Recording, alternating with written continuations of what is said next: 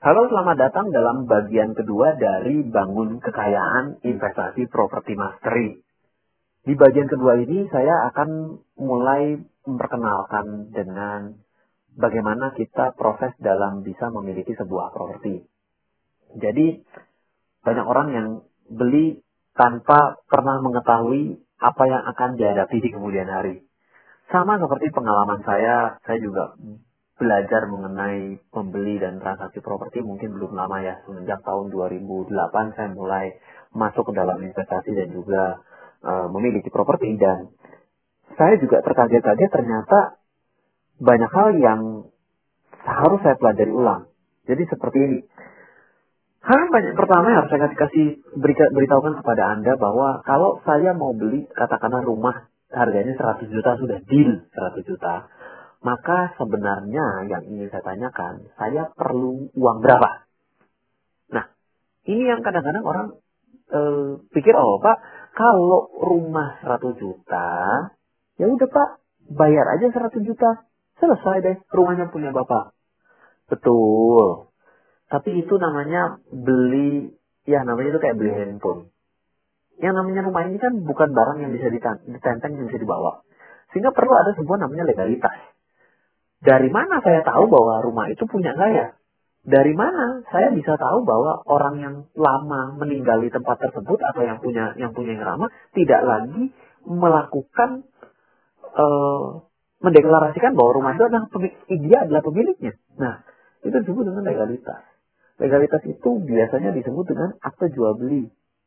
Akte jual beli itu di uh, di notaris. Nah, berarti yang pertama kali yang saya beritahukan kabar buruknya adalah ternyata kalau kita beli properti rumah tinggal dengan harga 100 juta, kabar buruknya Anda harus punya uang lebih daripada 100 juta. Nah, yang pertama akan Anda akan dihadapkan yang disebut dengan biaya notaris. Jadi notaris itu kita datang ke notaris dan juga ditanya kita ditanya kita mau transaksi ini adalah barangnya ini adalah sertifikatnya. Dan ketika dikasih sertifikatnya notaris juga tidak mau sembarangan melakukan akte jual beli. Ya dong. Karena notarisnya akan takut kalau misalnya di kemudian hari ternyata tanahnya sengketa tanahnya masuk ke jalur hijau atau yang memang tidak boleh diperjualbelikan. Nah itu maka akan dicek oleh notaris melewati BPN BPN adalah Badan Pertanahan Nasional pengecekan sertifikatnya adalah sebuah salah satu disebut dengan pengecekan tahap awal untuk memastikan. Nah, kalau sudah selesai, maka akan masuk ke dalam biaya yang kedua disebut dengan biaya akte jual beli notaris. Di mana notaris itu akan memindahkan kepemilikan, dicatatkan bahwa si Bapak A akan dijual sebidang ini, seini ini, dan dijual kepada saya selesai. Betul ya? Tapi ternyata tidak. Masih ada yang disebut dengan biaya balik nama. Biaya balik nama itu ya tadi karena sudah dipindahkan, dicatatkan, maka ada biaya balik nama. Dan biaya notaris itu kurang lebih akan terkena sekitar setengah persen sampai dengan satu persen dari uh, properti yang kita yang kita uh, transaksikan. Lalu tidak sampai berhenti di situ bahwa dari negara pun akan meminta pajak atas transaksi. Jadi ada biaya ada biaya pajak atau disebut e, orang yang membeli properti nanti akan dikenakan biaya perolehan atas tanah dan hak tanggungan. Dia akan kena BPHTB dan juga akan uh, masuk sebagai uh, pajak pembeli atau disebut dengan disebut dengan PPH atau pajak uh, pajak pembelian pajak pajak pembelian nanti nanti ketika yang jual juga terkena PPH jual, PPH penjualan. Jadi baik yang beli, baik yang jual sama-sama kena biaya pajak. Yang beruntung adalah yang beli dapat potongan, kena potongan pajak. Jadi orang yang beli itu nanti kena namanya nilai perolehan objek pajak tidak kena pajak, tapi intinya tetap aja bayar pajak lah. Kurang lebih kenanya seperti nilainya kurang lebih seperti di, di kisaran 5%. Lalu ada lagi biaya lain-lain. Biaya lain-lain ada uh, pajak pertambahan nilai kalau misalnya memang kita belinya kalau yang tadi kan kita bicaranya bukan dari pihak pertama. Kalau kita beli dari developer maka kita ada namanya PPN, pajak pertambahan nilai. Lalu kita juga ada biaya legalitas yang pengurusan dari developer. Kalau kita beli dari developer, maka biasanya akan ada plus-plus tuh, bukan beli berapa harganya yang akan naik akan naik itu harganya misalnya 500 juta, maka nanti ada ada biaya-biaya lain yang tidak ditanggung oleh developer. Biasanya adalah PPN dan juga ada uh, peningkatan izin, pembuatan surat izin dan lain sebagainya itu juga pasti akan dikenakan kepada kita.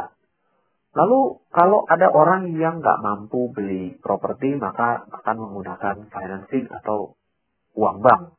Nah kalau uang bank maka kita perlu biaya kredit di perbankan yang disebut pertama kali ketika kita mengajukan kredit bank akan juga akan lihat dong oh ini yang dibeli ini bener nih harganya 2 miliar? Maka dia harus cek harga pasar. Nah biaya harga pasar itu yang ngecek appraisal atau biaya appraisal akan keluar.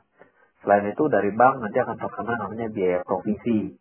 Provisi itu biaya-biaya yang dikenakan lah dari administrasi dari bank. Dan ada juga eh, mengenakan biaya administrasi di luar biaya provisi. Nah, ini adalah gini, karena biaya administrasi ini biasanya dan provisi itu salah satu yang dikenakan karena ya biasalah ada marketingnya, ada agent, ada brokernya, dia yang bantu pengurusan, maka sebenarnya dibayar juga.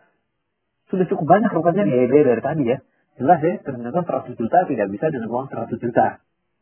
Lalu ada lagi ketika kita di kalau kita kredit kita akan terkena sertifikat tanggungan karena namanya uh, ini sertifikatnya disekolahin ibaratnya kalau kata kalau kata orang-orang pelaku pelaku itu bicaranya seperti itu. Lalu ada juga yang disebut dengan biaya asuransi uh, kebakaran ya ada asuransi jiwa ya dong karena namanya bank akan berpikir ini kalau nanti yang nyicil meninggal dunia yang mau bayar propertinya siapa nih?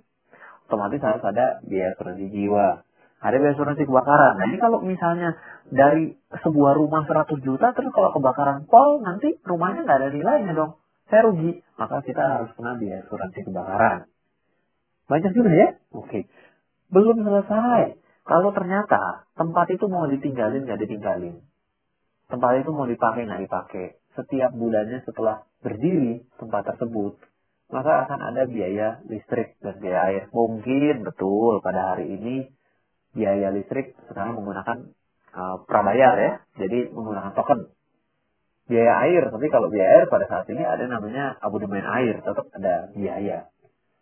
Nah, terus habis itu kalau kita tinggal di kawasan, kawasan-kawasan yang sudah ada satpamnya dan lain sebagainya, pasti ada biaya keamanan. Ada biaya maintenance atau iuran pengelolaan lingkungan. Nah, kalau kita yang tidak di kalau tidak dalam bentuk klaster atau komplek, maka kita juga akan ada biaya namanya biaya kebersihan. Masih banyak sekali. Lalu ada juga yang kita lupakan dari tadi yang disebut dengan pajak bumi dan bangunan atau uh, eh, PBB. Kita juga harus bayar PBB. PBB itu harus kita bayarkan ke pemerintah setiap tahun. Makanya sampai di sini pajak biaya sangat banyak sehingga banyak orang yang terkaget-kaget dan tidak mampu bayar ketika dia hanya punya uang sudah segitu-gitunya nabung senabung-nabungnya sudah hemat sehemat-hematnya, punya uang 100 juta, ujuk-ujuk-ujuk beli rumah 100 juta, hampir pingsan karena melihat biayanya tidak kunjung berhenti. Nah, kita juga harus sadar bahwa ketika kita beli investasi lah, wah saya mau beli ruko harganya sekian. Setelah dibeli, apa yang terjadi? Rukonya tersebut tidak di tempat-tempatin. Tidak serta-merta Anda tidak membayar PBB setiap tahun tidak serta-merta Anda juga tidak membayar listrik dan air setiap tahun. Setiap bulan tentunya. Dan juga tidak serta-merta Anda terbebas dari iuran pengelolaan lingkungan atau biaya retribusi kebersihan. Dan kalau enggak, siapa yang mau jagain kompleknya? Jangan-jangan katanya dicolongin orang. Jangan-jangan pagarnya dibolongin. Nah, ini artinya ada sebuah biaya terus-menerus. Sehingga banyak orang yang setelah memiliki yang katanya, ya udah nggak apa-apa lah, tahan aja nanti tiga bulan dijual lagi. Dia kaget dan tidak mampu bayar. Udah cicilan sebulannya berat karena dia ceritanya pakai uang bank, makin sakit gigi lagi ketika dia baru sadar ternyata berat dan dia nunggak. Akhirnya jadi masalah begitu banyak. Nah, saya belum selesai. Ternyata kalau kita beli rumah, lalu kita tinggalin di dalamnya. Emangnya rumahnya itu tidak pakai ranjang, tidak pakai horden, tidak ada meja, tidak ada kursi, tidak perlu, mungkin kalau zaman sekarang tidak perlu AC, mungkin pada saat ini nggak perlu yang namanya water heater, semuanya perlu yang disebut dengan biaya furnish. Nah di sini artinya biaya furnish itu juga bukan biaya kecil ya. Oh biaya furnish itu kadang-kadang mau furnish yang minimalis sekalipun ternyata juga besar. Dan ada juga biaya renovasi. Udah tiap bulan, tiap tahun kena PBB ada biaya renovasi. Coba bayangkan. Sebegitu banyak biaya-biaya yang kadang tidak kita sadari ketika kita bertemu dengan instrumen investasi pada properti ataupun mau beli properti untuk ditinggalin. Jelas ini pusing. Nah, belum lagi ada lagi kalau yang nyicil ke bank itu nanti akan namanya bayar cicilan atau kredit properti. Wah tambah sakit gigi lagi. Udah tiap bulan setengah mati bayar yang namanya iuran pengelolaan dan lain sebagainya. Listrik, air segala macam bayar. Tiba-tiba ditagih tiap bulan ditodong untuk nyicil Makanya sampai mencicil ya. Kan? Nah ini dia akan mulai merasa tercekik. Nah, jadi pada bagian kedua ini kita mulai tahu bahwa untuk membeli sebuah properti dengan nilai 200 juta tidak bisa dengan uang 200 juta. Jawabannya adalah harus lebih besar. Nah, kalau dari nantinya Anda bisa buka di kalkulator yang diberikan sekaligus pada uh, audiobook ini, maka Anda bisa dapatkan satu hitung-hitungan yang nanti kita akan bahas di bagian selanjutnya tentunya. Demikian di bagian kedua ini dari Bangun Kekayaan Investasi Properti Mastery bersama saya, Ryan Filbert. Salam investasi untuk Indonesia.